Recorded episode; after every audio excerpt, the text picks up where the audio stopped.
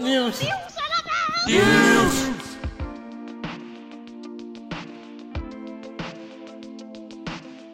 Velkommen til Livs podcast, en dansk CSGO podcast, hvor der er, at vi hver uge diskuterer ugens seneste nyheder, transfers, kontroverser og meget, meget mere inden for Counter-Strike-scenen. Jeg er jeres vært, Kasper Kasper Tofting, og i dag har jeg ingen ringere end vært, kommentator, maskine til CS, øh, MSA med. Ja, tak. Jeg, jeg ved ikke øh, det der med maskine til CS, men, øh, men jeg, tager det, jeg tager det hele med. Komplimenter, det kan man altid bruge, Kasper. Selvfølgelig. Uh, nu har jeg jo set med på streamen af det, og det er Road to 3K Elo, den er godt i gang. jeg forsøger i hvert fald mit bedste. Det er ikke altid, det går så godt, men uh, man skal jo have nogle mål. Det er jo det. Øhm, og, og nu hvor du øh, er vært på Zulu her, øhm, er du så ja, er du mest vært eller kommentator, eller hvilken rolle har du egentlig, når du er der? Øhm, jeg har været vært de sidste, ja, det er næsten et halvt år nu, tror jeg. Jeg startede med at være, være ekspert. Det var sådan, at, mm. at jeg kom lidt ind, så, så var sådan den der tredje ekspert, der var jo den første duo med, med Risker og Jern, Jern som vært og Ris som, som play-by-play, altså den her, der talte os igennem runderne, og så skulle de bruge en ekspert ud over det, som ligesom kunne sammen med Risk øh, kommentere på, på hvad der nu engang skulle være af, af ting og sager, som man skal bruge en ekspert til, altså analysere runderne og, og lignende, og så øh, stille og roligt, så, så blev der mere og mere CS på Zulu, og så skulle vi bruge en vært mere, og, øh, og jeg fik så, så bud, og det har jeg jeg været rigtig, rigtig glad for, og det er faktisk den rolle, jeg har øh, hver gang nu. Det er sådan, at, at når man er vært på Zulu, vi har jo ikke, som man måske har set på de store internationale øh, casts, så har vi ikke to sæt kommentatorer, så vi har ikke nogen til at stå ved, ved desken og analysere i øh, halvlejen og efter kampene. Det er det simpelthen de samme, der, der også kommenterer kampene, så, så når man er vært, så er man både vært for sådan desk-segmentet, og man er også den der, der ligesom kommenterer seerne igennem runderne. Ja, okay. Men, men hvordan, ja, skete det så, at du blev kontaktet af Zulu? Fordi jeg kan jo huske, at du startede med at kommentere for DOS 2 og så videre. Øh, altså, var det igennem DOS 2, at du blev kontaktet, eller var det Jern og Risk, som der, som der ligesom sagde god for dig? Eller hvordan blev du egentlig scoutet af dem? Ja, det, det er lidt en sjov historie. Jeg ved ikke, om vi skal tage den, den korte eller lange. Det, det, det må du faktisk vælge, Kasper. Vi, jeg vil meget gerne høre den lange. Jamen, den, den lange var egentlig, at jeg startede øh, altså, jeg stoppede lidt med at spille, fordi jeg startede på Journalisthøjskolen nede i Aarhus, og så tænkte jeg, jeg skal bruge et, øh, et studiejob, og øh, så søgte der stod nogle kommentatorer, og i første omgang, så fik jeg et nej, fordi jeg var for god til CS, og det, det er ikke engang noget, jeg finder på, Kasper. Men, det, jeg vil, jeg vil aldrig... et nej? Ja, altså jeg fik, jeg fik simpelthen nej. Det var, det var skidt, fordi jeg havde været med i øh, DOS 2's daværende bedste turnering, som det, der hed Masters dengang. Og, og så fik jeg at vide, at ah, det dur ikke, fordi du kan jo lige så godt spille med i vores turneringer øh, så gik der lidt, der blev roteret rundt på nogle positioner inden i, i DOS stod sådan casting øh, crew, og, øh, og så fik jeg så muligheden, og, og lynhurtigt så fik jeg lov til at være med til, til noget LAN og, og lignende, og så, så skete der ikke ret, det ret lang tid efter, at Zulu de havde købt rettighederne helt indtil, jeg tror det er 2023, vi har rettighederne til nu, til, til nogle bestemte events, Dreamhack, ESL, og, øh, og så er der noget blast ind i det også. Øh, ja. Og, og så, øh, så skrev jeg egentlig bare en kommentar på en nyhed, og så skrev øh, Munkefar, som er ja. redaktør øh, på, øh, på e-sport på Zulu, eller på TV2-sporten, øh, han skrev til mig, om, øh, om jeg kunne være interesseret i at være med, om jeg ville sende et, et klip, han havde ikke set så meget selv, om jeg ville sende et klip øh, med mig, øh, med nogle af de ting, jeg ligesom havde lavet, og øh, det fik jeg så øh, den søde producer Lukas fra DOS 2 til at, ja. til at hjælpe mig med at sætte noget sammen. Det var ham, der havde lavet klart de fleste ting af, af det, jeg ligesom havde været med til. Og så øh, sendte vi det til ham, og så spurgte han, om jeg ikke havde lyst til at komme og, og være ekspert. Og faktisk så, så var der et par gange, hvor det ikke helt passede med, med tiden, så jeg øh, blev ringet til øh, dagen inden, eller to dage inden, og så kunne jeg ikke helt, og så måtte jeg desværre med lavbrud. Og så lige pludselig så fik jeg chancen, og så, øh, ja, så blev jeg sidenhen sådan en, en fast bestanddel af, af kommentatorerne på, på Zulu. Så simpelthen fra en, fra en kommentar, du lige skrev til, og til at blive ja, scoutet det kan man der. det, jeg, kan st- jeg kan simpelthen ikke forstå, hvordan... Det kan være, det er derfor, jeg er blevet ansat ved, ved DOS 2 nu, fordi jeg ikke kan finde ud af spillet. Det, det, det, er det derfor. Nej, men det var også sådan lidt... Det var fordi, ja, der var også nogle andre ting i det. Altså, jeg, jeg sad og spillede de her turneringer, og var, havde lige blevet, var lige blevet bandet lidt, fordi at jeg, altså, jeg kom til at spille to turneringer på en måned, og det måtte man ikke og sådan noget. Så, var, så var der lige lidt... De, jeg havde også fået lov til... På det tidspunkt kunne man nogle gange få lov til at kommentere nogle af deres kampe og sådan noget. Det var inden der noget, der hed Elgiganten Ligaen, og så havde jeg bare siddet, altså jeg havde sådan et publikum på min stream dengang, som var øh, nogle ganske, ganske glimrende CS-spillere, som måske af dem, der selv spillede de her top-turneringer på Dust 2, og så sad jeg og kommenterede lidt, og sad og hyggede med dem, og så kom jeg måske til at sige nogle ting, som, som jeg ikke kunne have sagt, altså det var bare noget med, jeg, jeg synes jo bare, det var for sjovt, og det, det synes de fleste også med, men, men den ansvarlige for Dust 2 stream på daværende tidspunkt, han synes ikke, at det var så sjovt, det jeg havde gang i. Nå, ej, så er det klart nok. Ja, det kan, det kan man sige. Det, det, det var fair nok, men, men så fik jeg også en, en undskyldning, fordi det var også lidt en overreaktion. Det, det tror jeg også, uh, chefredaktøren på DOS 2 uh, øh, fortalte mig et par gange. Ja, så det er altid noget, at, uh, ja, igen, og det er jo også en af måderne, at uh, man ligesom kan komme i gang på, det er det der ved DOS 2 med cast og så videre. Øhm, men det er mega spændende faktisk, at, uh, at vi har dig med. Nu har vi haft Risk og VNG med, som også har sagt en masse kloge ting, så jeg håber, at du kan oh, ja, guide kan os jeg, må, igennem det. Men jeg kan leve op til det, det, det, det håber jeg næsten. Ah, det håber jeg også, du kan. Fordi så får vi en rigtig god episode. Øhm, men i dag, der skal vi uh, snakke uh, hovedsageligt om ESL Pro League Playoffs, som er kørt i løbet af den her uge. Uh, her har Astralis lige vundet i en BO5 over Navi. Øhm, derudover så er Søpix officielt tilbage, og uh, så til slut, så snakker vi lidt om kring det her BO5-format, som uh, ligesom er blevet en, til diskussion her i Counter-Strike-scenen, og diskutere lidt om, om det skal være en ting eller ej. Men uh, skal vi ikke bare hoppe ind i, i de første nyheder her? Jo, det synes jeg.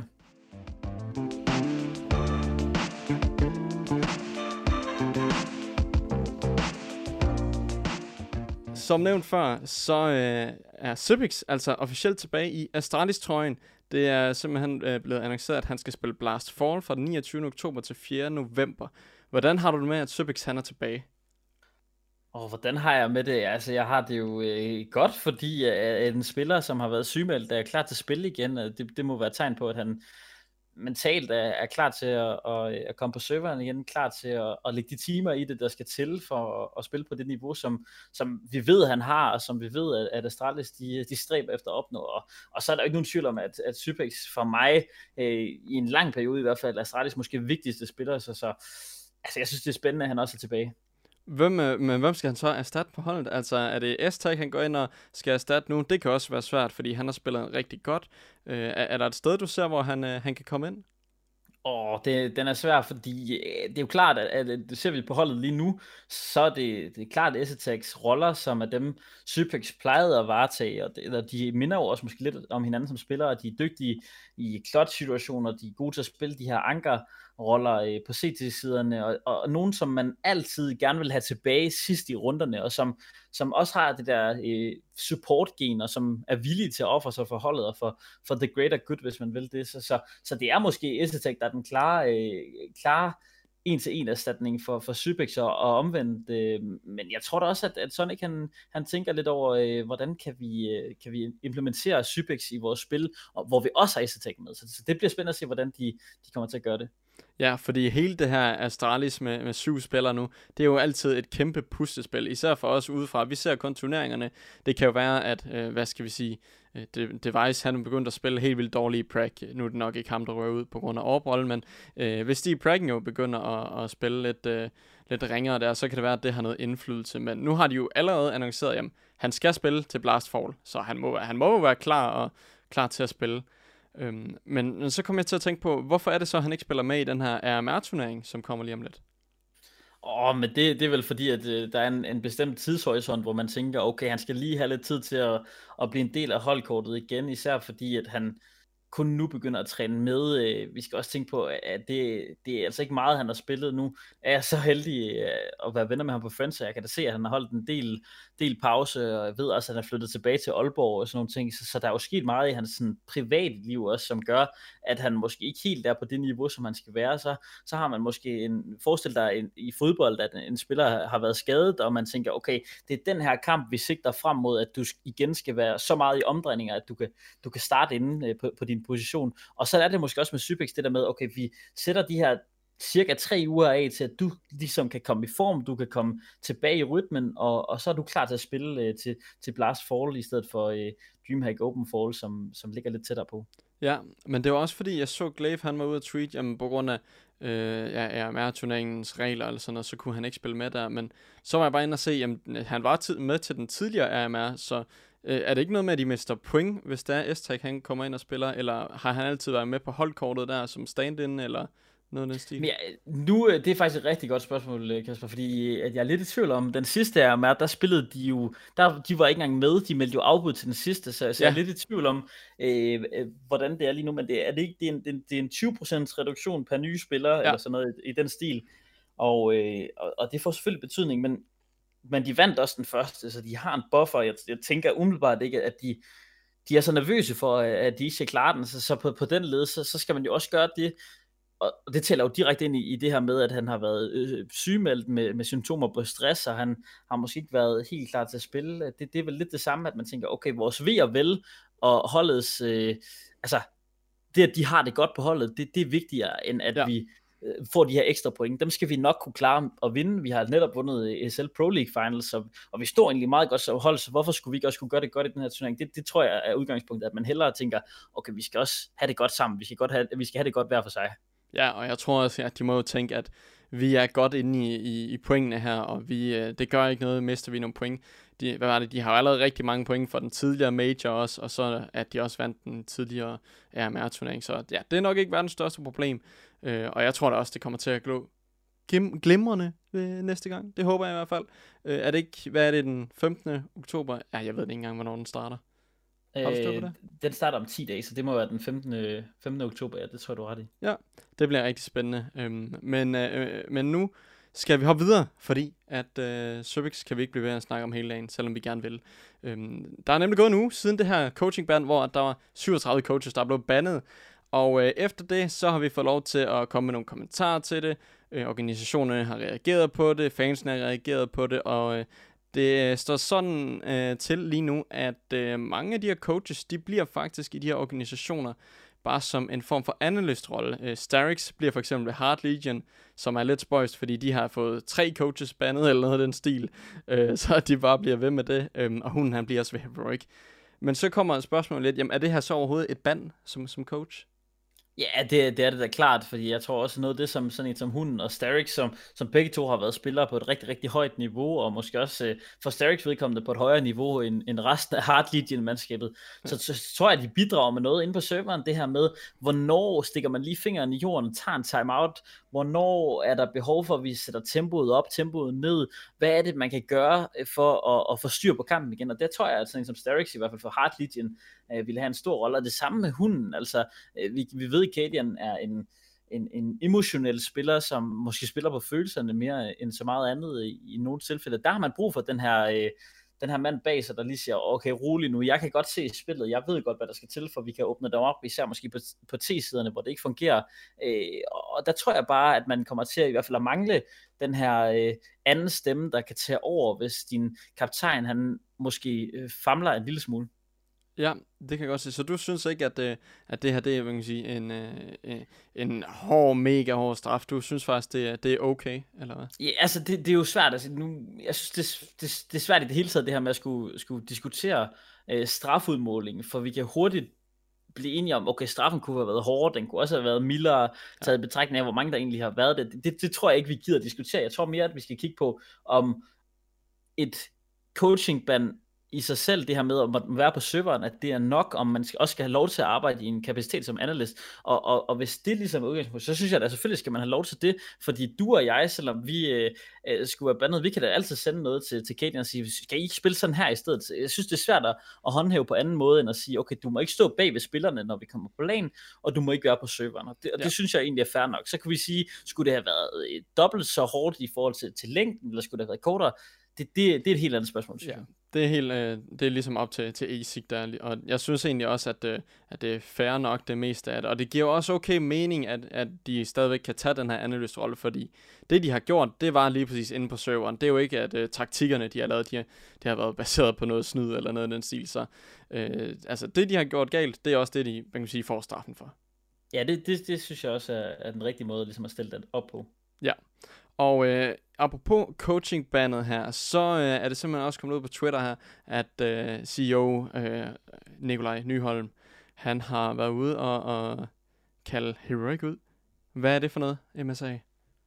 Jamen, det er, det er også et godt spørgsmål, fordi det tænkte jeg jo faktisk også, det var min første tanke, det her med, at at Nikolaj Nyholm ligesom gør sig til dommer over, hvad Heroic har gjort, og hvad de ikke har gjort, og hvorvidt de skal stilles til ansvar som spillere for det, hunden har gjort. Det, det, det var jo sådan, at ja, var det den, den anden dag, da, da Heroic havde slået øh, Astralis, øh, så øh, tror jeg det dagen efter, så, så kom den her video ud fra, fra Mihau, som er ESL-admin, der har været den, der har taget det helt tunge læs i, i forhold til at, at, at se på de her coach-box øh, øh, her.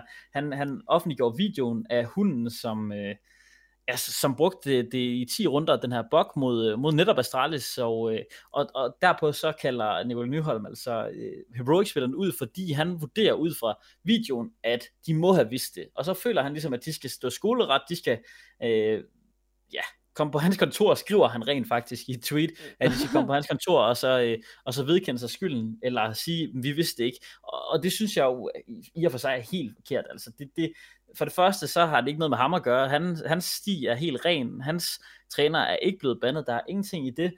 Men for Heroic, de vinder ikke noget af, ved at troppe op, hverken hos Astralis eller nogen anden, øh, og sige, okay, vi, vi er skyldige, eller vi er uskyldige organisationen Heroic er kommet med en offentlig, øh, et offentligt statement, øh, en, en pressemeddelelse, som, som ligesom beskriver, hvad der er sket.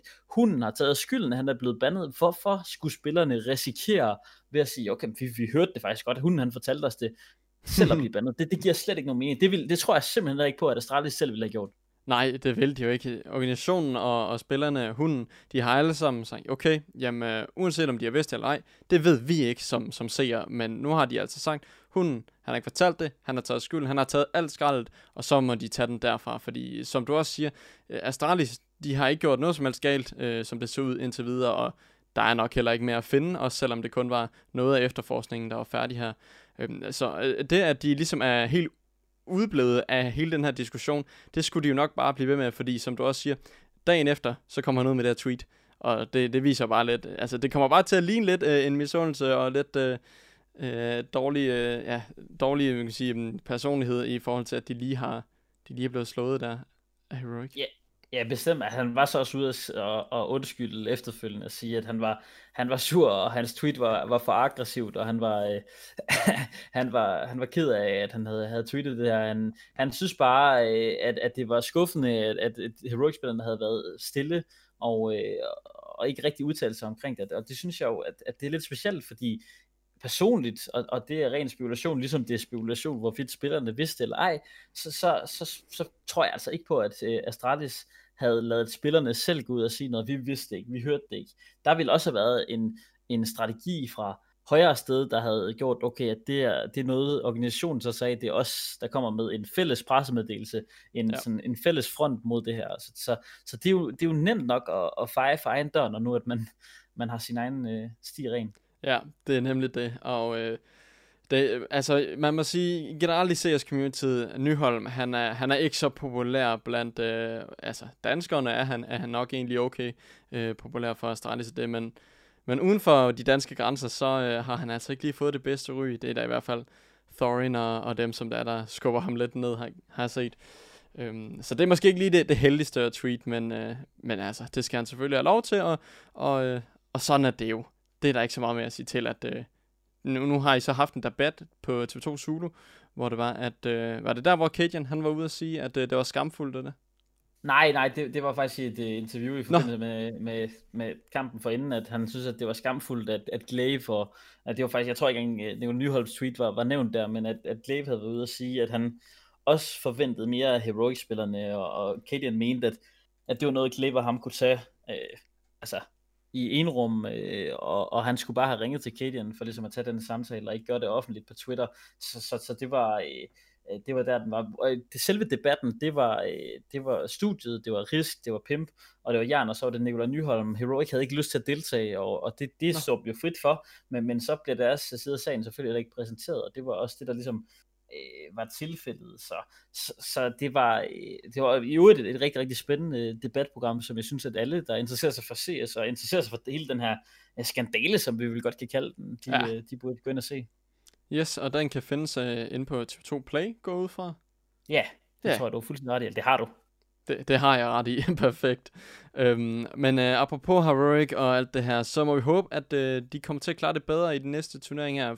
De har stadig klaret det godt, men øh, IM New York-grupperne, de kom ud, hvor Heroic de landede i gruppe med Face, Big og OG, hvor at øh, den anden gruppe, den lyder Vitality, G2, Fnatic og Complexity.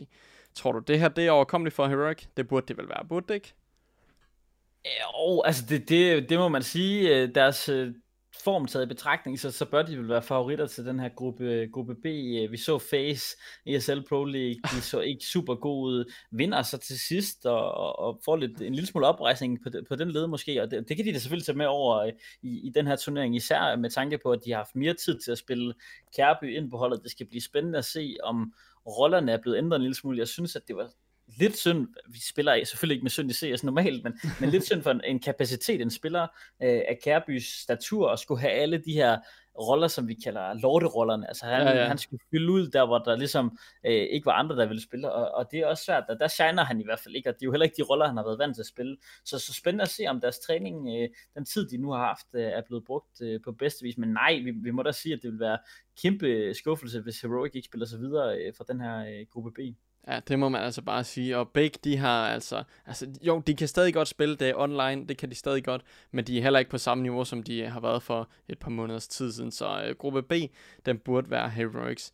Øh, hvad med over i gruppe A her? Jeg synes jo personligt, at øh, det er et hold som Vitality, som der, der i hvert fald burde være sikret sig. Øhm, og så øh, håber jeg jo lidt Complexity, de har fundet en spiller. Jeg ved ikke, spiller de med NATO Suffix der også? Jeg er faktisk lidt i tvivl. Det var jo kun offentliggjort uh, til at være uh, playoffs til, til selv Pro League Finals. Så, ja, nemlig. så spændende at se, om de har fundet en, en permanent uh, løsning. Ja, på en eller anden led, så, så håber jeg det ikke, fordi det, alligevel, det var alligevel relativt overraskende for dem også, at Obo han lige pludselig tog hjem, og, uh, og jeg håber ikke, at et hold som Complexity har lavet en eller anden overilet beslutning i forhold til at få en ny spiller med. Nej, håber, sådan en forhastet tager, beslutning. Ja, præcis, præcis. Jeg håber, de tager sig den tid, der skal til, til at finde den helt rigtige spiller øh, og, og tage ind på holdet. Så, så det skal blive spændende at se, hvem de har med. Jeg kunne godt forestille mig, at det var en, en stand-in igen, men, men nej, hvis vi skal kigge på favoritterne der, Fnatic, ja, altså, vi ved jo slet ikke, hvad vi skal regne med dem nej. Øh, endnu. Og, og så er der de to franske hold, jeg, dem tror jeg mest på. Jeg tror mest på Vitality og, og G2. G2, som jeg har til en, ja, jeg giver dem en lille favoritværdighed i turneringen faktisk. Til I hele for, turneringen?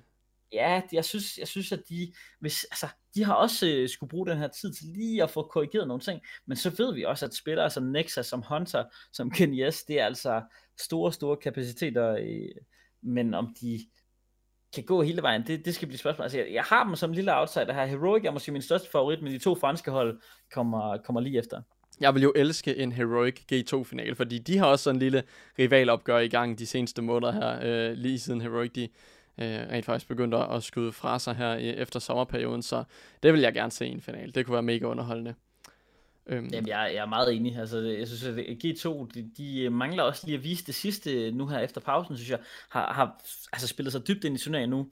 Selvfølgelig ikke øh, ESL Pro League Finals, men, men, men tidligere turneringer, der har de jo virkelig, virkelig gjort det godt, og har ikke helt formået, når nu de bedste hold har været med, at, og trække det længste strå til sidst. Så det skal blive spændende at se, om de kan tage det der sidste skridt, for jeg tror også i deres egen sådan, selvforståelse, så er de også blandt de, altså de bedste hold i verden, og selvfølgelig er de også det, vi regner med dem øh, i alle turneringer, men, men de mangler simpelthen lige det sidste, og, og det, det kunne godt være, være nu.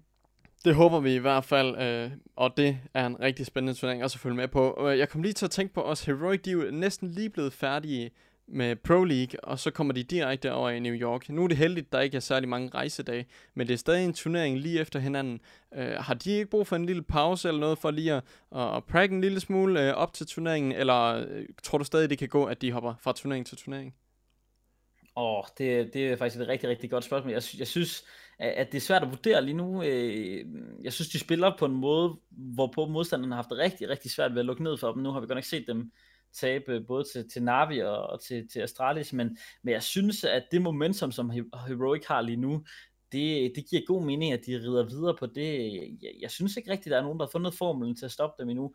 Især når nu, at det, at det spiller for dem rent individuelt med spillere som Bor, Nico, Stavn, Tessis. Altså vi kunne nærmest blive ved. Cadian er steppet massivt op her, og det er jo også en af de, de ting, der ligesom har betydet, at de har kunne tage det her ekstra skridt helt ind i, ind i uh, verdenstoppen, faktisk nummer et i verden lige nu. Så, så altså, det, det er en svær balancegang, det der, fordi på et tidspunkt, så skal man også lige tage en pause og sige, okay, vi har brug for at prack, og vi ved jo også notorisk, da, de hed, øh, da, da hunden spillede i Mad Lions, at de andre hold, selv da Mad Lions var måske nummer 15-20 i verden, at holdene begyndte simpelthen at kigge til hundens hold, fordi han er så innovativ, fordi han er så dygtig en, en taktiker. Så det skal også blive spændende at se, hvornår der ligesom kommer den der øh, tipping point, hvor de skal finde nye taktikker, de skal ja. sådan ligesom genopfinde sig selv for at, at kunne blive med at vinde over de her bedste hold i verden.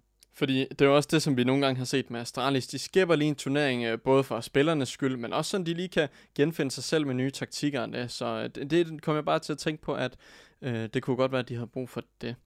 Øh, men øh, men øh, som sidste nyhed, så har vi, at Yugi, han officielt er ledig på markedet igen. Vi så ham sidst øh, lige være et kort visit på Astralis, hvor han nok ikke helt led op til de forventninger, jeg havde i hvert fald. Jeg forventede at se Yugi i full force, ligesom øh, tilbage i, i Heroic-tiden og det. Øhm, men det har han altså ikke rigtig præsteret. Øh, hvor, hvor tror du, Yugi han øh, havner ind? Har du en idé om det, eller et hold, du synes, han kunne passe godt ind på? Altså, nu har jeg jo faktisk, øh, nu har jeg kendt ham i mange år, øh, Jakob, og, og jeg synes, at den ydmyghed, ydmyghed han, han plejer at have, så, så kunne jeg godt se ham på Copenhagen Flames, altså tage et skridt ned for at tage, tage en masse skridt frem. Jeg så også ind på der stod at, at det var noget, som blev, øh, blev øh, ja, blev det gentaget set, gange, Ja, det blev gentaget et par gange. Altså, det var noget, som folk de synes uh, skulle ske. Der, blev, uh, der havde en masse hypoteser om, uh, om Yugi potentielt til, til Copenhagen Flames. Jeg ved ikke, om han er villig på nuværende tidspunkt til at tage så stort et skridt ned, fordi der må også være nogle internationale hold, der ligesom uh, byder sig på banen og kunne se ham som en, en rigtig, rigtig dygtig spiller. Hvis jeg lige må kommentere på det der med, med forventningerne til Astralis. Jeg havde ikke de store forventninger til Yugi på, på Astralis. Det havde fordi, du ikke? Nej, overhovedet ikke. Altså, det virkede lidt som sådan en, en, en nødløsning på en eller anden måde, lidt ligesom med Snappy, at man simpelthen skulle bruge nogle spillere, det var ham, der var ledig på markedet, det var en, en lidt en gratis situation for begge sider, altså hvis Astralis genopfandt uh, Yugi, og han spillede lights out, og, og kunne byde sig til på holdet, okay, så havde de lige pludselig set rigtig, rigtig gode ud, fordi at, at de bare havde tænkt, okay, altså det er os, der ligesom er innovator på det her, det er os, der har fundet ud af, okay, han kan faktisk godt spille med riffel, men for Yugi, der var det også omvendt en helt gratis mulighed. Han havde ikke noget hold, han har ikke spillet på et hold i, i et halvt år, og, og kan egentlig bare øh, se, hvad det bringer.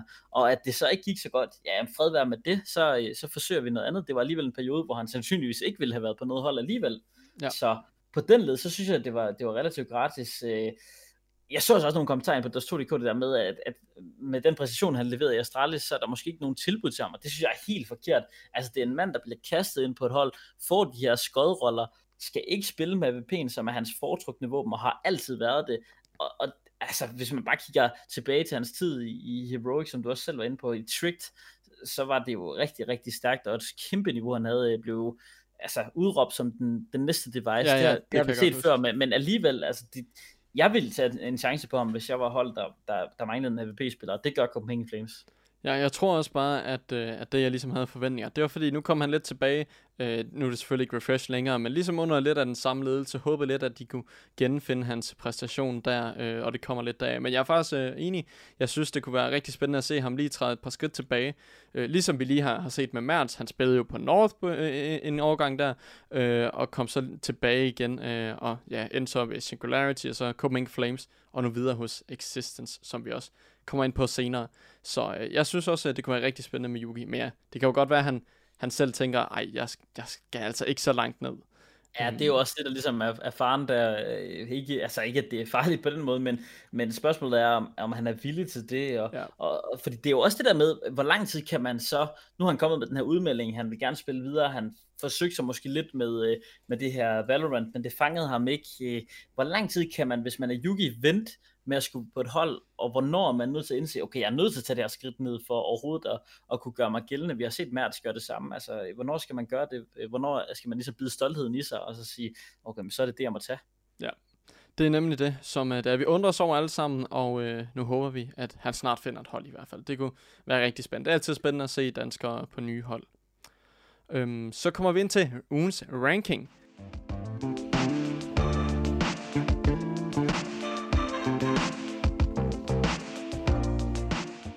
Og øh, der er sket en lille smule. Ikke vanvittigt meget. Jeg har lige taget de væsentligste ændringer med. Øh, først og fremmest Heroic. De kommer simpelthen på førstepladsen. Verdens bedste hold. Danmarks bedste hold, Europas bedste hold, og jeg ved ikke hvad, øhm, tager til førstepladsen her, og øh, Astralis, de må tage til takke med, med andenpladsen. De rykker også syv pladser frem, så jeg tror også, altså umiddelbart, så er de ret tilfredse med det. Hvad tænker du om uh, top 2 i verden? Jeg tænker, det er sindssygt fedt. Altså nu var vi lidt inde på den her øh, rivalagtige stemning, der er blevet skabt mellem øh, Heroic og, og Astralis, og for mig der er det jo altså mega fedt for vores sport og for, for det her, vi alle sammen elsker, at der nu er øh, to danske hold, som både ligger så højt på verdensranglisten, men også så tæt på hinanden, at der er et realistisk scenarie, hvor Heroic den ene dag, som vi jo så her ved SL Pro League Finals, slår Astralis, hvorpå at Astralis så nærmest den næste dag slår, øh, slår Heroic. Det synes jeg er sindssygt fedt, og, og, og det, det er jo bare noget, der gør det endnu mere seværdigt for, for den gængse tilskuer. Det går vi jo meget op i på, ja. på eksempel Zulu. Det er klart, og jeg synes også, det her rivalopgør, det er utrolig spændende, øhm, og ja, at de kan slå hinanden på kryds og tværs, det bliver helt vildt fedt, og, øh, og Astralis, de må jo lige kæmpe efter tronen her. Derudover så har vi Navi, de rykker altså også fem pladser op, efter at have taget upper bracket vejen, og altså taber godt nok finalen til Astralis, men alligevel spiller sig derop, og øh, det er også meget fortjent. Men personligt så synes jeg jo selv, at Navi de er et hold, som kan ligge nummer 3 den ene dag, og ja, nummer 7 den anden dag. Øh, de er meget svingende, synes jeg. Jeg ja, ved ikke, hvad du helt har bestemt. Altså, jeg, jeg, jeg er meget enig, øh, men sådan vil det vel være, når du har, altså, når du har et hold, der er så afhængigt af to spillere, som ja, ganske vist er blandt de fem bedste i verden, øh, sandsynligvis øh, Simple og, ja. og Electronic. Øh, men lige snart de så ikke er der, så mangler du nogen rundt omkring. Det er jo det, vi ser med altså både Heroic og, og med Astralis, som også de hold, der ligger længere nede, måske ikke så meget Vitality, men, men EG med Big, med Furia, G2 også. Liquid den dag, ja, ja, G2 også. Du har lidt flere cylinder at spille på, så selv hvis nu, at din øh, stjernespiller i Device, i Stavn, i hvem det måtte være, Elise, de ikke er der for de her hold, så har de stadigvæk nogle flere spillere, som kan byde sig til, og det synes jeg indimellem Navi mangler. Og ja. det kan godt være et spørgsmål om måden, du spiller på, at du simpelthen bygger dit spil for meget op omkring, at de her to spillere skal præstere, at du så får det svært i de kampe, de ikke gør det. Jeg synes, at Navi, øh, og du, du siger, at de er nummer 3 i, på deres bedste dag, og nummer 7 på deres værste. Jeg synes måske, at det er nærmere, at de er nummer øh, 15 i verden på deres ja. dårligste dag, og nummer 1 i verden, altså med, altså med langt ned til nummer to, når nu at uh, Electronic Assembly virkelig rammer, rammer de der dage. Uh, jeg synes, at det, det er svært at gøre sig klog på det hold. Der mangler bare et eller andet, men alligevel, vi kan jo ikke rigtig sige, okay, I skal lave en udskiftning, I skal gøre et eller andet, når nu de uh, til tider spiller så godt, som de, de gjorde blandt andet her ved SL Pro League Finals. Ja, og spørgsmålet er jo så også lige, ja, hvem skulle så ind der, og så videre. Men de spekulationer behøver vi jo ikke lave nu, øhm, hvor de alligevel ja, klarer det ret godt. I hvert fald til den her turnering. Nu må vi se, om, om øh, hvordan de klarer det næste gang. Det, altså, det kan lige så godt være, at de ender ude i, i noget gruppespil. Det er så forskelligt. det, det kommer an på, hvad, hvad Simple og Electronic har fået til morgenmad, tænker jeg. Øhm, og så har vi til sidst her på ranglisten, øh, det er nok det største spring, er jeg ret sikker på. Øh, Maus, de rykker ni pladser frem og op på en 12. plads efter Pro League her. Har du, øh, har du en fidus til Mousesports nu igen?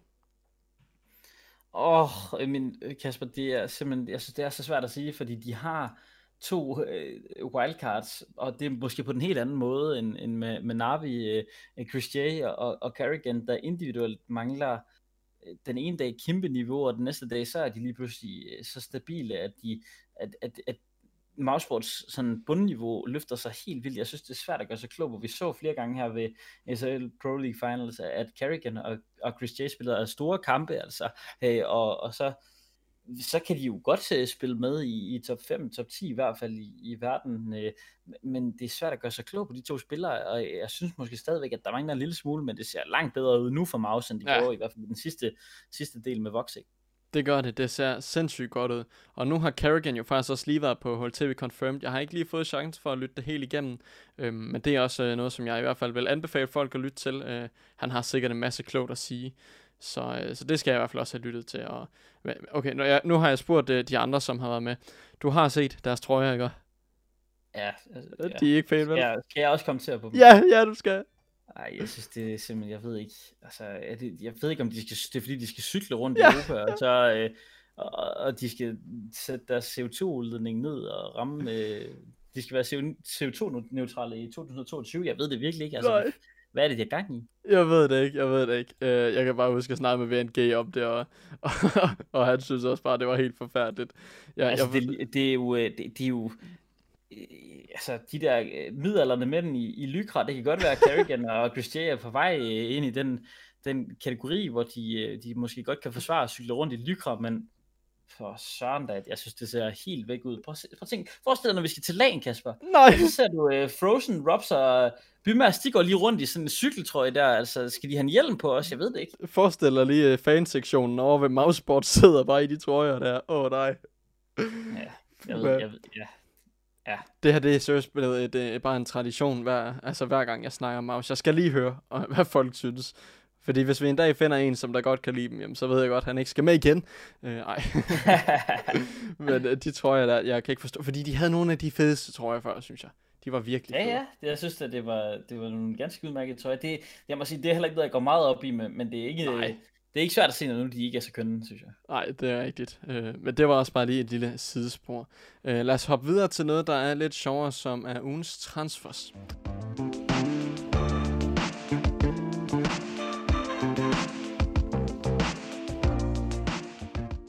Her har vi nemlig uh, først og fremmest uh, The Colossus Cloud9, som der er, der efter sine uh, signer Floppy, eller han bliver i hvert fald ved Cloud9, ifølge diverse reports. Jeg har personligt ikke set vanvittigt meget NACS og vanvittigt meget omkring Floppy, udover at jeg har hørt, at han skulle være ret maskine. Uh, ved du noget om, om Floppy, som der kan gøre os klogere på det? Ja, det, det, det skulle jeg mene i hvert fald, men det, det kan også være, at der er nogen, der sidder derude og løber med og tænker, Mads han ved ikke, hvad han taler om. Så, så er det jo fair nok. Men, men Floppy er rigtig, rigtig dygtig spiller, da vi øh, da, da 2019 gik på held, og vi, øh, vi har den der årlige top 20 i, i verden, der var Floppy altså også en af de spillere, der blev nævnt rigtig, rigtig meget. Det er ikke for sjov. Han er 20 år gammel.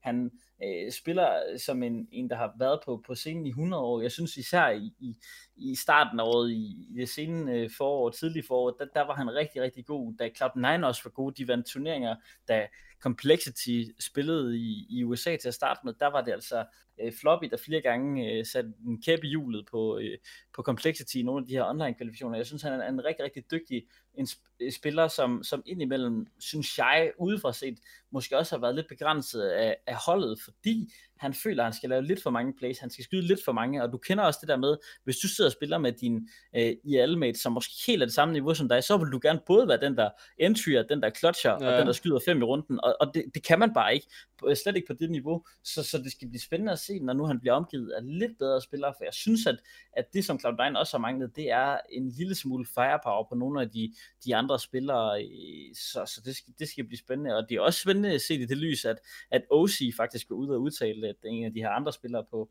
på Cloud9, AVP-spilleren på, på holdet, ja. var ude og sige, at de egentlig havde takket nej ham og Floppy til, til tilbuddet, så, så spændende ja. at høre også, hvad der fik ham til at ændre mening, og om det også betyder, at OC øh, skal på holdkortet. Det betyder det nok ikke nu, de har signet Voxic, men, men lad, os, øh, lad os se, hvad der sker. Det bliver i hvert fald spændende. Jeg synes, han er en rigtig, rigtig spændende spiller.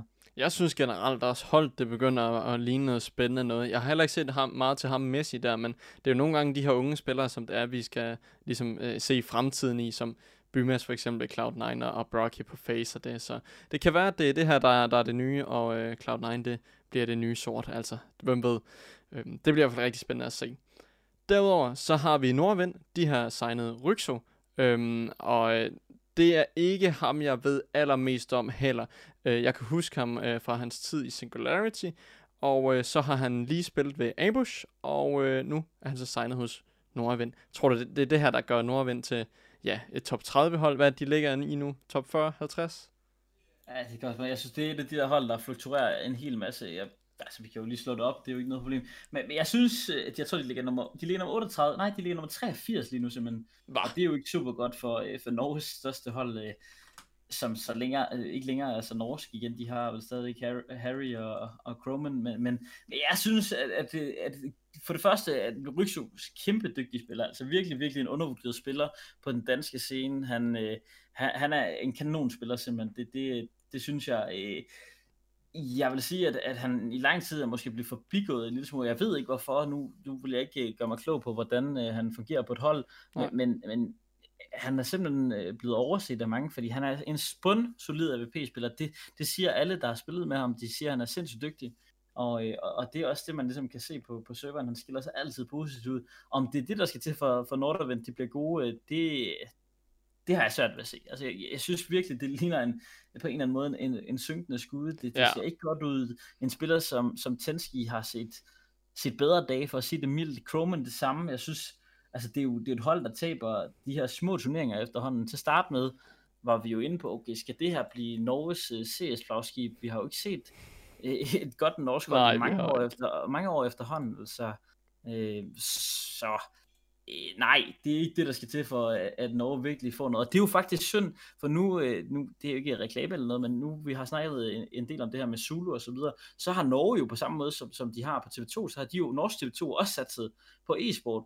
No. Mm, problemet er bare øh, for dem jo, at, at vi kan jo sælge det i langt højere grad på, at vi har de her gode hold, vi har mandskaber, der deltager i turneringerne, vi har øh, især nu her med corona haft mulighed for at lave de her øh, live øh, Skype-interviews, som virkelig har givet vores seere noget ekstra, som man ikke kunne få andre steder.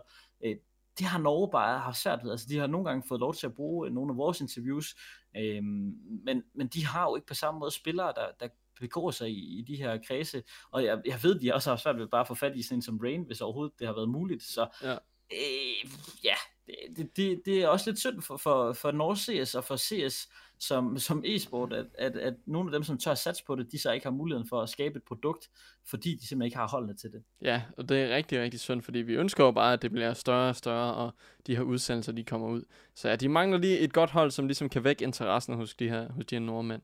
Øhm, og så i forhold til Ryksø her på Nordvind, jeg tænker måske for ham, så er det nok øh, lidt ligesom ved Larsen ved, ved Movistar, måske lidt mere for Ryksø her, men sådan springbart, øh, for han måske kan, kan blive opdaget eller noget lignende. Tænker du ikke det samme? Ja, det, jeg synes det er svært at sammenligne, fordi mens at Ryksø øh, bør, i hvert fald i min optik, kunne gå ind på det her... Øh, Nordavind-mandskab og, og give noget ekstra. Altså det, han skal være en, der kan være med til at løfte holdet på en eller anden måde. Hvis du er ja. nummer 83 i verden, så, så skal han simpelthen kunne, kunne bidrage, så de kan tage et, et step opad. Om det gør, at de træder ind i top 30, det, det, det ved jeg ikke, om, om de kan. Det, det tvivler jeg måske en lille smule på. Men modsat øh, for Larsens vedkommende, så øh, er det jo virkelig en chance, han har fået. Jeg synes, Ryksjo øh, har klart niveau til det her. Det kan jeg sagtens se. Jeg kan sagtens se, ja. at han skulle måske spille på et hold, der var lidt bedre øh, endnu. Men Larsen, det havde jeg altså ikke set komme. Det, det må jeg sige. Jeg synes virkelig, at det er et godt hold. Det er også et markant bedre hold end, end Nordavind. Ja, så, det er det, det er det. Så sindssygt spændende for Larsen. Jeg ved ikke, om det er et springbræt, eller... Altså, Larsen har jo spillet i 100 år en madpakke, så... Ja. Så jeg, jeg synes virkelig, at det er, det er selvfølgelig chancen, tror jeg, snarere end et, et springbræt. Nå. No. At, at Rygsø, altså ja, det, det, synes jeg, det synes jeg ikke, man kan komme, øh, komme udenom. De ligger dobbelt så godt nummer 41 i verden lige nu, uh, Movistar Riders, så, så det skal blive spændende. Men selvfølgelig, hvis han viser sig frem og udvikler sig, og det gør man jo, vi kender alt det der med, hvis man spiller med bedre spillere, så bliver man også selv bedre. Ja. Og, og, og det kan Larsen også få noget, noget ud af. Han har måske heller ikke helt fået chancen på den danske scene, fordi der har været så, så mange gode øh, AVP-spillere. Uh, så, så det skal blive spændende at se, hvad de to spillere kan, kan ligesom drive det til. Ja, det er altid spændende at se, når de her europæiske-spillere kommer ind. Og, øh, nu, har du set øh, nogle af de Movistar Riders kamp? Fordi jeg har set nogle af dem, hvor jeg synes, Larsen han har faktisk gjort det rigtig, rigtig godt.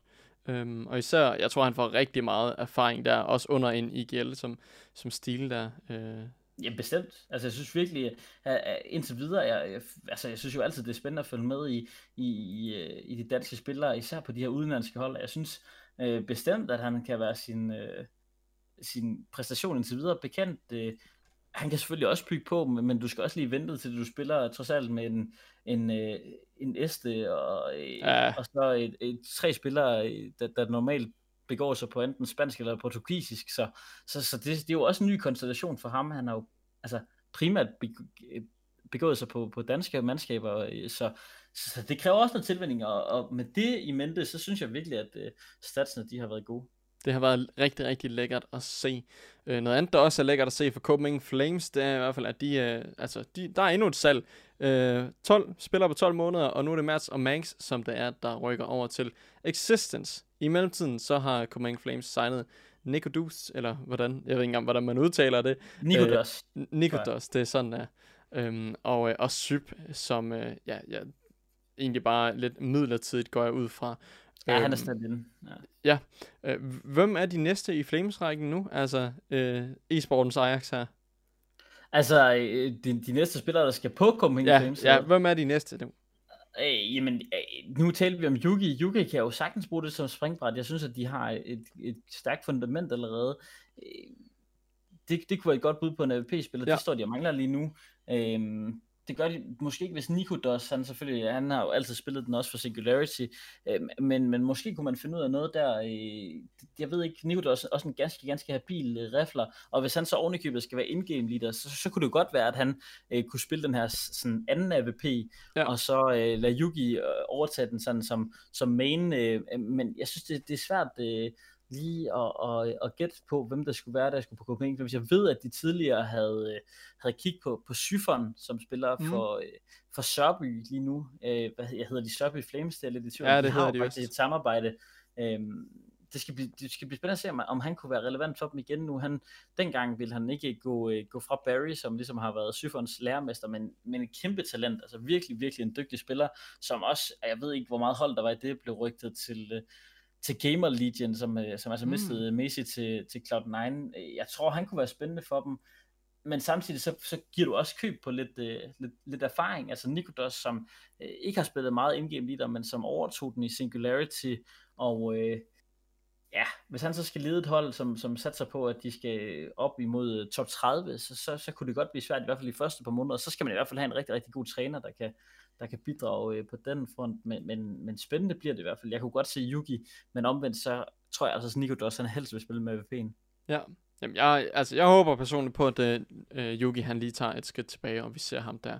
Det bliver i hvert fald rigtigt. Det er altid spændende at se, hvem, hvem de næste der er, designer, og hvordan det kommer til at gå med dem, er bare de næste par måneder. Hvordan er det holdt her, det har, det har spillet sammen i et par måneder, og noget, noget stil, og så er der allerede salg. Det er altså imponerende. Ja. Ja, det er det. Jeg, jeg synes også, det er interessant, og det, det, det er måske den anden side af, det er måske den anden side af, af den medalje, det er, at Existence jo øh, lige nu mangler en spiller simpelthen. Altså, de har jo bænket øh, øh Hectors og hentet Mertz og Mansion, Mertz, som selvfølgelig skal spille med VP'en, men hvem skal være deres femte mand? Det, ja, det, det, er det, det synes jeg er lidt spændende. Altså, Manx har spillet øh, in-game leader nu her for, øh, for Copenhagen Flames, men skal han blive ved med det? Altså, kunne man forestille sig, at det var en, en Asilion, som, øh, som jo er røget ud i, i Matt Lyons, der i stedet har hentet Huxi, øh, og øh, ja, hvem er det den anden, de har Huxi Refresh selvfølgelig, ja, Refresh, har, de, har de snappet i, i, uh, i Existence, og de skal jo selvfølgelig ind på holdgård i Matt Lyons. Det betyder også, at der er kommet øh, en enkelt mand i Asilion til over, der håber Existence på, at det er ham, der skal ind. Det ved jeg ikke, det bliver, det bliver altså også utroligt spændende, synes jeg. Jeg har set folk, de, altså, de har skrevet om, at Toft han skulle derind, jeg har set noget om, om Nej, der er selvfølgelig også og sådan noget. Øhm, ja. Så lidt af der, der er i hvert fald nogle muligheder for, for den her danske rokade endnu, øh, og ligesom nogle spillere at tage et skridt op. Øh, men det bliver også, ja, nu kommer vi så til at snakke med Siljan. Ja, hvor skal han hen nu? Hvem mangler lige en IGL og, og så videre? Han, øh, han kan altså også sine ting, der er ikke noget der, men, øh, men nu må vi se, hvor, øh, ja, hvor der er brug for ham hen. Derudover så øh, skal vi videre til det, som der er sket i løbet af ugen. Det er ugens turneringer.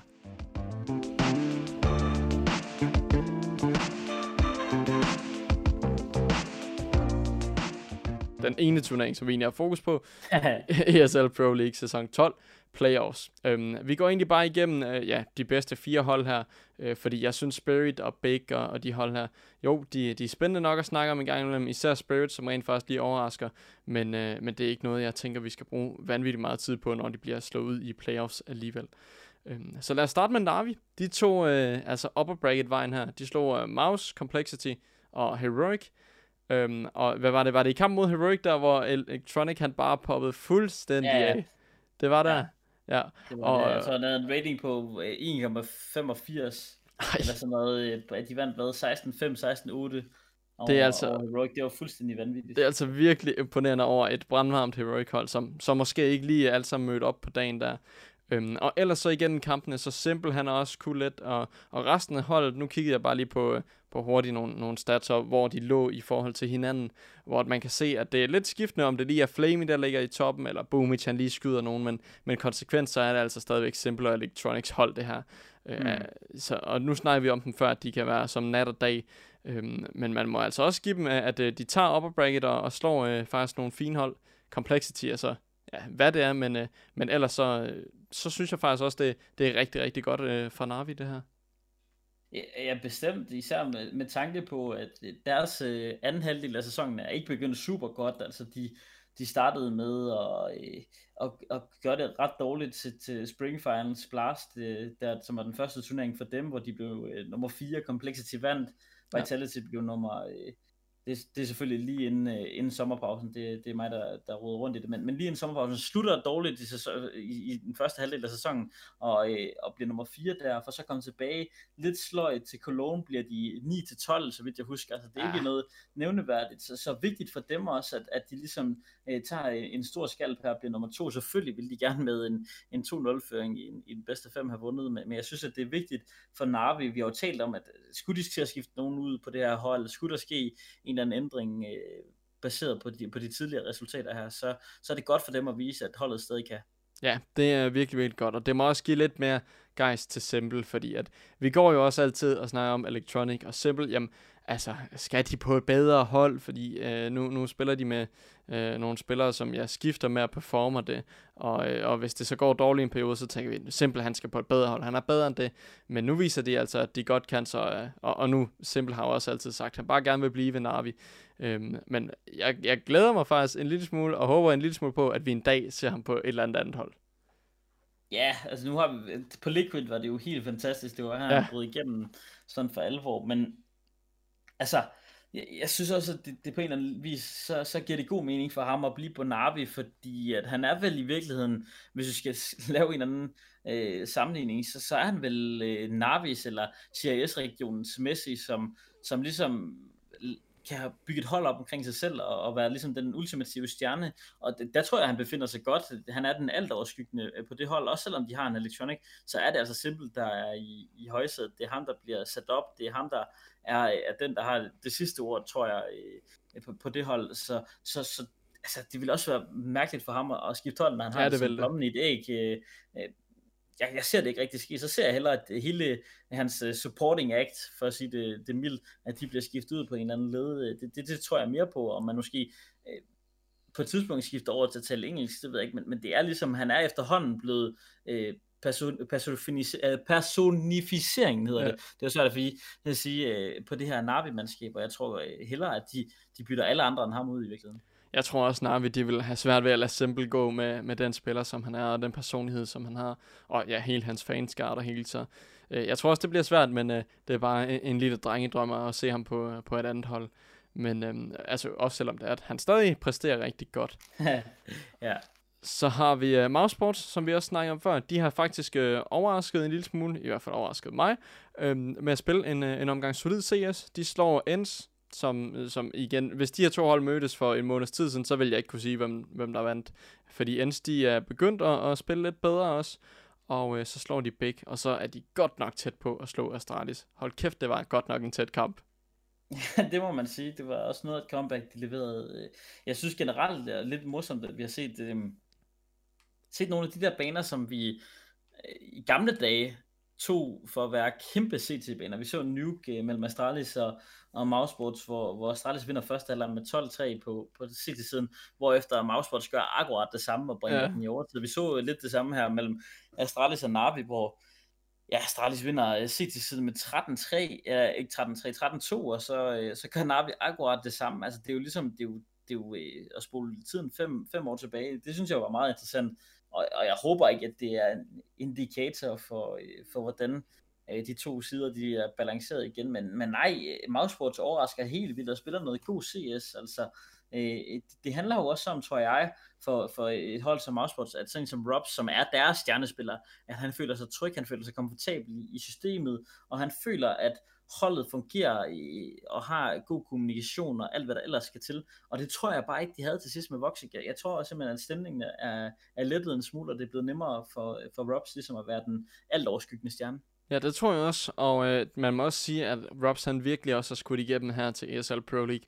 Han har øh, lagt i toppen i, i flere kampe og det hele, og det skal han jo bare fortsætte med. Og øh, spørgsmålet er jo igen, hvis, hvis det her Mousesports projekt, det fejler endnu en gang, Tror du så, han skal videre, eller, eller bygger de det op igen? Har du en uh, idé om det, om, om der er nogen, der kunne bruge ham? Det er, det er der, det ved jeg. Men, uh, men om han skulle videre på et andet hold? Ja, det er et godt spørgsmål. Altså lige nu ser jeg ikke nogen hold, der, der ligesom har plads til en spiller som ham, fordi det handler jo også i bund og grund om, hvorfor en type spiller er du, hvorfor en type spiller mangler du. Ja. Og de fleste af de der hold, som øh, potentielt kunne bruge en Robs type, de er allerede besat. Altså lad os kigge på et hold som øh, G2, som jeg ikke tror skifter ud. Nu, nu, det er også ren hypotese det her, at vi spekulerer bare i, hvor der vil være plads. De har jo allerede en Hunter, der ligesom fylder den rolle ud. Vi ser til, til Face, de har Nico, som er den alt overskyggende stjerne, og, og der er bare ikke andre på det niveau, hvor jeg tror, Robs ser sig selv, og hvor vi også ser Robs. Så, så jeg tror, at Mousesports er et, et meget fint sted for ham. Ja. Og ligesom med øh, Simple og Navi, så tror jeg, at han er den sidste mand, der bliver skiftet ud. Jeg tror simpelthen, at han får øh, lov til, hvis der bliver skiftet ud, at det, det er ligesom ham, der får noget at sige ja. i forhold til, hvem skal vi have ind på det her hold, som kan være mit supporting act på en eller anden måde. Så, så jeg tror, at Mousesports er rigtig, rigtig tilfreds med Rob, så jeg tror også, at, at det er ligesom ham, der bliver kørt i stilling. Vi, vi ser det i NBA, det her med at have en franchise player, altså en, en spiller, som er ham, der, der får mest i lønnen, som er ham, som holdet er bygget op om. Det er ham, der skal være, være vores MVP, hvis vi vinder noget. Det er altså bare Robs på, på Mousesports. Og så tror jeg, at Mousesports er så gammel en traver i CS, at dem ser jeg altså ikke øh, løbe nogen steder. Jeg tror, de, øh, de bliver hængende øh, om så, at spillerne de bliver skiftet ud. Ja, jamen det lyder faktisk også øh, ja, meget realistisk, at der, han bliver der også, øh, og hvis han også har det godt under organisationen og det hele, så, så ser der heller ikke nogen grund til, at han skal videre. Øhm, ellers så hopper vi videre til Heroic, som der slår Astralis i den første kamp 2-0, hvilket øh, var meget imponerende. Øh, jeg sad og streamede lidt før det, og, og der nævnte folk, at det bliver 2-1, det bliver 2-1. Jeg troede også selv, at øh, vi skulle ud i en tredje map. Det var det, jeg havde håbet på. Men øh, de laver øh, ikke en walkover, men de tog en øh, relativt overbevisende sejr 2-0 øh, over Astralis, og så vandt de så også over Big. Øh, men så senere, så sker det omvendte, hvor Astralis de slår Heroic. Øh, og, og i den Astralis kamp, der den første. Var det så mapsene, som der gjorde udfaldet? Var det fordi, det var til Rooks fordel? Eller var de bare individuelt bedre der? Åh, oh, det, jeg tror, øh, først og fremmest, så, så var Heroic sindssygt godt forberedt. Jeg synes, Heroic er en fornøjelse at se spil på Vertigo, det må jeg, det må jeg sige. Især den T-side, de har, øh, og som de havde den dag mod, øh, mod Astralis. Det kunne de ikke helt få til at fungere i anden opgør, det tror jeg også, at vi skal tilskrive Astralis, som får øh, skruet lidt på nogle knapper, som gør, at de er i stand til at stå imod det her øh, terroristpres, som Heroic kom med i det første opgør. Øh, og så skulle Heroic også have lukket Vertigo. Det må vi heller ikke ja. glemme, at Vertigo, det skulle have gået til Heroic, og så skulle vi sandsynligvis have haft det her tredje map. Øh, så, så på den led, ja, altså, altså mapsene har noget at sige, men, men Heroic vil da også sidde og sige til sig selv lige nu, hvis de skal øh, kigge tilbage, at de skulle have vundet Vertigo, og så havde de en god chance på, på Inferno. Det tror jeg helt, øh, helt bestemt. Og så tror jeg måske bare, at Astralis blev lidt overrasket hvor gode Heroic egentlig var på Nuke, et, et map, som øh, Astralis har jo fuldstændig domineret på det ja. i, i, altså i år efterhånden. Og jeg tror, de blev lidt overrasket over, hvor gode øh, Heroic de viste sig at være på det map. Men og så gør det det bare endnu mere spændende også, at Astralis de så tager den, øh, den anden, det andet opgør. Men også i det første opgør, der kunne man altså også godt se øh, på Astralis hold, at der var det, der var det basically øh, magisk, som det var, der mødte op på serveren. Så jeg tror også, der har været noget individuelt der. Øhm, men, øh, men i andet opgør, der, den, den var også tættere i andet opgør. Hvad var det? Det var 16, 12, 16, 13 stykker øh, på begge maps, så vidt jeg husker. Ja, det, det tror du ret, det har du ret i. Jeg tror, det blev, jeg tror, det blev 13-16 øh, til Astralis øh, på Vertigo, og så vandt de lidt mere komfortabelt øh, 16-12 på, øh, på Overpass. Ja. Øhm, men, ja, men jeg er helt bestemt, og så spiller Debris også en rigtig, rigtig god kamp i, i andet opgør, og, og i, samtidig så fik de lukket ned for nogle af de her individuelle kvaliteter på, på Heroic, så altså, det, det er jo også derfor, jeg synes, det er lidt vildt, at der er nogen, der sidder nu og tænker, okay, så er Astralis bare det bedste hold i Danmark igen. Det Hvorfor kan man ikke sige. Det? det synes jeg ikke, man kan sige ud fra de her to opgaver. Jeg synes, det vi kan konkludere, det er, at vi har to mandskaber, som øh, kan slå hinanden på, på dagsformen i virkeligheden, og som øh, virkelig kan bide skær med hinanden, og alle andre hold i verden jo, det, det synes jeg bare er super fedt. Det er det virkelig også. Og jeg kom lige til at tænke på, at i det andet opgør, øh, der var det jo to andre maps, ja, øh, end i det første. Der var det Overpass, der også blev valgt. Øhm, mm. Det var jo øh, også lidt af en overraskelse for nogen, fordi at det, hvad var det, Astralis, de har spillet et par kampe på det, men, men det var ikke meget vel? Nej, det er, det, det er et map, som de ikke har spillet meget. Altså, nu har Astralis heller ikke spillet, altså ja, det, og det samme har Heroic. Heroic, jeg tror, det er et af deres sådan lidt pocket picks. Jeg tror, Heroic har været relativt komfortabel, men også et af de maps, som Heroic spiller aller, aller mindst. Så, så det var lidt overraskende, at det blev, blev overpass. Men, men det er jo også... Øh, altså det er jo Astralis, der vælger i andet opgør, ja. at spille overpass, vinder den også. Men jeg tror også, at det er kredit til Heroic og deres map pool, at de lader et map, som de ikke selv er super gode øh, på at stå åben der, og Astralis tør simpelthen ikke at vælge nuke, så de, de vælger, de skal ud på overpass, og det, det bliver lidt et toss-up. Altså også et map, der kunne gå begge veje, ja. så altså på, den led, øh, jeg synes jo bare, det, det er noget af det, der understreger pointen om, at, at lige nu, der har vi to hold, der er stort set helt fuldstændig jævnbyrdige. Ja, og også på mapsene jo. Vi ser jo, at, øh, at de kan jo næsten spille alle de samme maps jo. Så det er lige Dust 2 og Mirage, som der er de banner hver især, så og så er der egentlig frit slag øh, på mange af de andre maps. Så det er, øh, altså de fremtidige opgør, dem skal vi se virkelig, virkelig meget frem til. Øhm, og til sidst, Astralis, de tog sejren. De skulle lige flex ved at gå i lower bracket til at starte med. Det var sikkert en del af planen, bare lige for at vise, at det kan vi også godt. Øh, nej. Øhm, de slår Spirit, Complexity, Mousesports, Heroic og Navi i en bedst ud af 5. Øhm, de havde lidt problemer mod Mouse, en lille smule shaky mod Heroic. Det blev en tæt kamp. Øhm, men mod Navi der, så laver de altså det her reverse sweep, som altid er en kæmpe fornøjelse at se. Øhm, og, og man må sige, at der ser vi også Astralis, som det er, der stepper op hver især spillerne her. Øh, s havde sit game på Train øh, og så videre, og, og, og så diverse spillere på de andre maps. Øhm, finalen var utrolig underholdende, og jeg må godt nok sige, bedst ud af fem. Det bliver rigtig, rigtig lang tid, men der er næsten også garanti for god CS. Ja, det, det var der i hvert fald i det opgør. Jeg synes jo generelt, at den bedste fem, det er kun for de aller, aller mest hardcore fans. Altså, jeg synes virkelig, ja. at det kan nemt blive en, en langgaber, sådan bedste fem. Øh, det, det var det ikke i går, det, det skal selvfølgelig med, men, men generelt så, så er det måske ikke det optimale format, og det er jo også noget, som det nærmest kun er selv, der bruger. Jeg, jeg ved ikke helt, der er også mange, der klager over måden, det bliver gjort på, at, at de så skal have et uh, map af uh, fordel. Og ja. det, altså det er jo svært, men hvad filen skal man gøre? Jeg synes jo også, det er fedt det der med, at man har det her double elimination, at man har et ekstra liv i turneringen, skulle man tabe et enkelt, enkelt opgør, og, øh, og, og jeg ved ikke helt, hvordan man skal få udlignet det, men jeg synes, at, at, øh, at det var en, en meget, meget spændende finale, også selvom at det var bedste fem, så man kan sige, på trods af, at det var bedste fem, så var det en god finale. Det er nemlig det. Og Astralis, de tager sejren, øh, og hvordan er det? Er det deres anden turneringssejr i år? De vandt lige RMR øh, øh, turneringen i Rio. Ja, altså de, de er her på den anden side af sommerferien i hvert fald. De, øh, de, de vandt selvfølgelig den her... Øh, altså de har vel vundet mere i år, tror jeg. Har, har de det? det? Det kan jeg slet ikke. Det, nå, det kan jeg er ret sikker på. Har de ikke det? De, de vandt...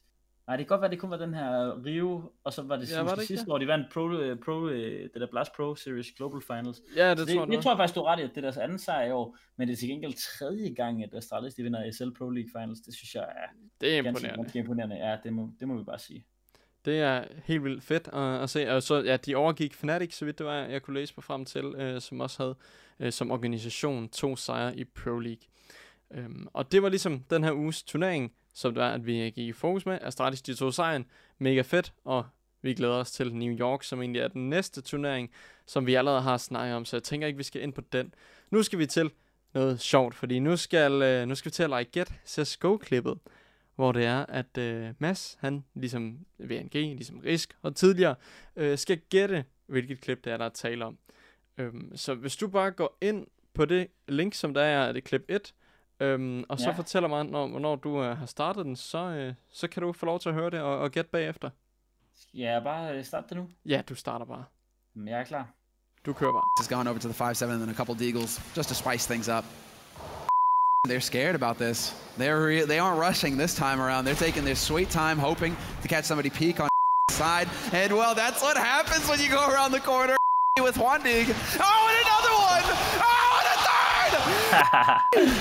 ja, det ved jeg Den har du gættet. Det må være happy på øh, banan på Inferno mod TSM. Det er det, uden tvivl. Så du det live? Det så jeg live. Gjorde du det? Ja, det gjorde jeg. Jeg, begyndte, jeg, var, jeg fulgte ikke engang med i Counter-Strike der, men, uh, men det, jeg så lige klippet jo igen, da jeg skulle finde det her, og det er godt nok bare legendarisk, ja, altså. Ja, det er et legendarisk titelspil, det der, det, det må man bare sige. Og ja, kommenteringen, den passer også bare så godt til, altså bare den måde, som, er det ikke Semler, der er, der kaster Nå, i det? det er Semler, ja. Jo, øh, han er mega god, synes jeg, øhm, og, og bare den måde, han, han selv er så overrasket. Ja.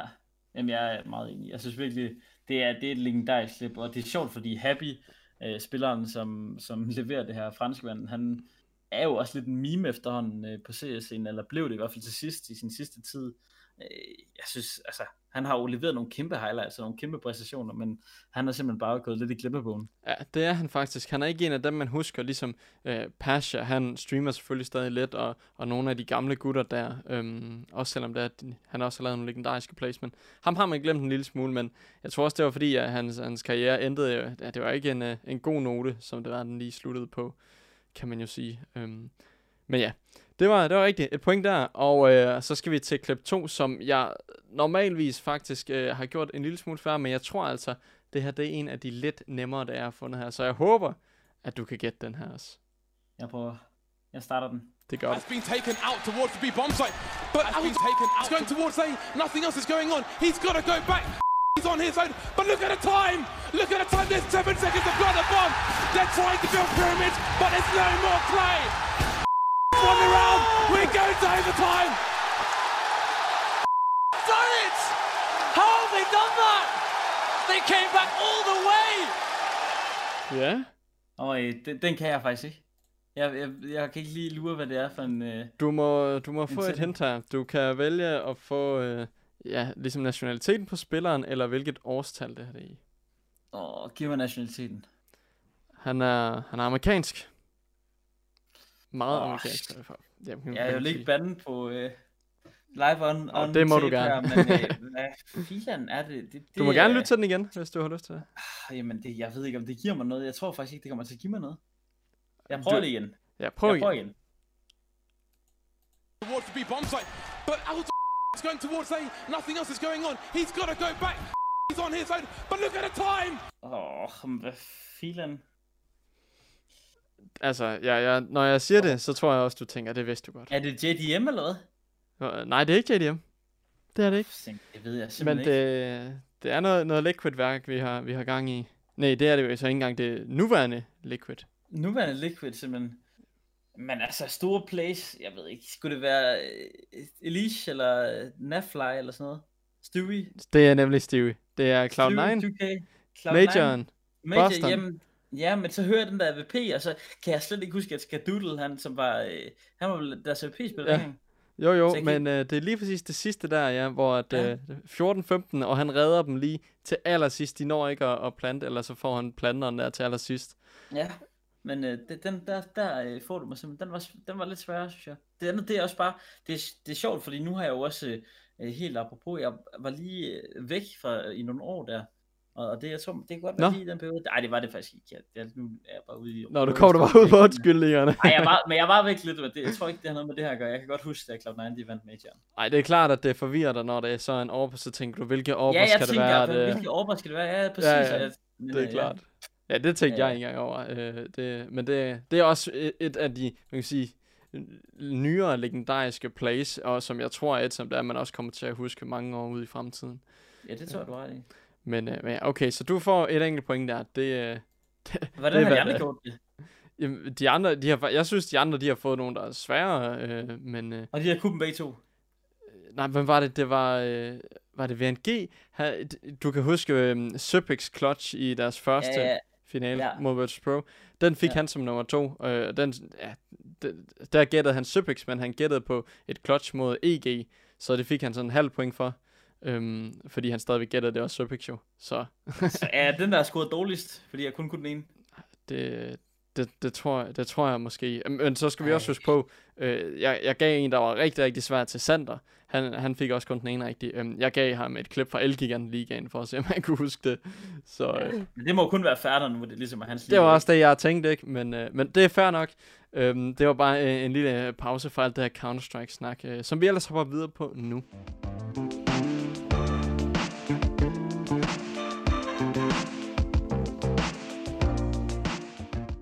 Fordi her i del 2, der snakker vi lige øh, kort omkring alt det her med BO5, som det var, vi også lige var inde og vente på. Øh, fordi, som du også nævnte, du synes jo også, at det er kun for en hardcore seer, der kan sidde og se det her i 5 timer. Og der er jeg fuldstændig enig. En fodboldkamp ser vi var jo 90 minutter, og i andre sportsgrene, så er det jo ikke fordi, det tager 4-5 timer. Så er det her ikke bare generelt for lang tid for Counter-Strike at, at blive spillet og set på? Jo, Altså, det, jeg synes simpelthen, at øh, jeg, jeg, jeg forstår selvfølgelig godt, at det nogle gange så kan det være øh, lidt træls, hvis en finale den ender 2-0 bare, ikke? Så, så var det hurtigt over, men, men jeg synes stadigvæk, det er alt for lang tid. Øhm, og viser BO5 virkelig, hvilket hold der er bedst? Øh, ja, er den her BO3 ikke nok, synes du? Åh, jamen, det er lidt specielt, synes jeg, fordi at det bedste fem, det, det gør selvfølgelig, at vi får nogle flere baner i spil, og det betyder også, at det hold, som ligesom øh, mestrer flest maps, de har en, en klar fordel. Øh, omvendt, så er der jo også noget, øh, som hedder udmattelse og, og træthed, som, som kommer i spil efter så mange timer, så, så, så det er jo også lidt... Øh, altså, det er lidt en blanding, synes jeg. Jeg synes, at, at, at BO5 i sådan optimal form så ja, så er det da bedre, at vi får så mange maps i spil som muligt, fordi så vinder det bedste hold. Det er jo lidt det samme som vi, altså den samme devise, som vi siger, at bedste tre er bedre end bedste en, fordi ja. at det bedre hold, de har flere maps, de kan spille, derfor får de en større fordel af at skulle spille flere baner. Men her, der tror jeg bare, man kan blive så træt, og det, det kan man også som tilskuer, det kan man som spiller. Altså, jeg synes, den bedste fem, det er for langt, det må jeg, det må jeg bare sige. Ja, og oven i det, så har der også været snak om, om bare en BO3, den også er for lang nu, hvor det er, vi øh, i nogle turneringer ser, at der går fuld, øh, fuld flyv på overtime, så, det. så der har været snak om, at man skulle ændre det til MR12, i stedet for det her MR15. Hvad tænker du om det? Øh, skal vi gå til, over i, i noget Valorant type of style, eller, eller skal det blive med MR15? Det, det er specielt, altså det, det kunne sagtens øh, blive Øh, MR12, øh, jeg ved ikke, at nu er jeg jo også nu har spillet i så mange år, at jeg synes jo, MF, altså, jeg kan også huske dengang, det var MR12, ja. hvor, øh, hvor Vestland han gik 0-12, men, men øh, det er jo sådan, ja, jeg synes, at 15 er rigtig, rigtig fint. Jeg tror, problemet opstår lige så snart, at du har de her lange pauser. Øh, jeg synes, at, at der nogle gange skal være lidt mere stram tidsplan i forhold til, at så er der 5 minutter mellem hver map, eller der er 10 minutter max mellem hver map. Jeg synes, at nogle gange så bliver det lidt flydende. Man kunne også overveje, om der skulle noget med, at, at der kun lidt ligesom i tennis, hvor du kun har, øh, altså du har tiebreaks i, i, i, de, i de to første øh, sæt, og så i, i tredje sæt, der, der spiller du øh, til der er en, der, der vinder med, med to øh, partier. Ja. Så på, på den måde kunne det måske være, at du kun skulle køre den her overtime, som vi kender nu, på, på tredje afgørende map, og så skulle man lave et eller andet andet på, på de to andre maps. Det, det, det, det ved jeg ikke helt, men jeg synes i hvert fald, at man skal revurdere det. Personligt, så, så ved jeg ikke, om det er lidt søgt, det der med, at, at den bedste tre, det skal blive for lang tid. Det synes jeg måske ikke. Der synes jeg måske bare, at nogle gange så handler det også om, at øh, turneringsarrangørerne er bedre til at sprede det ud, så det ikke bliver så tidspresset for spillerne og for seerne. Altså man kan jo heller ikke, der er jo ikke, øh, vi, vi har talt om på Zulu eksempelvis, at vi kan jo ikke holde til at lave tre bedste tre på en dag. Det samme, altså det kan seerne jo ikke. De holder Nej. heller ikke til at sidde til tre bedste tre, så hvis du spreder det ud, og, og du gør, så det bliver mere seervenligt, samtidig med, at det også giver spillerne noget, så tror jeg også, at der er en hel masse at hente der, men, men der findes mange bud på at gøre det. Jeg synes bare, at bedste tre i formatet er fint nok, bedste fem bliver lidt for langt. Yes, og der er jeg også fuldstændig enig. Øhm, og, og nu må vi jo se. Jeg mindes også her til New York, der skulle det også være BO5.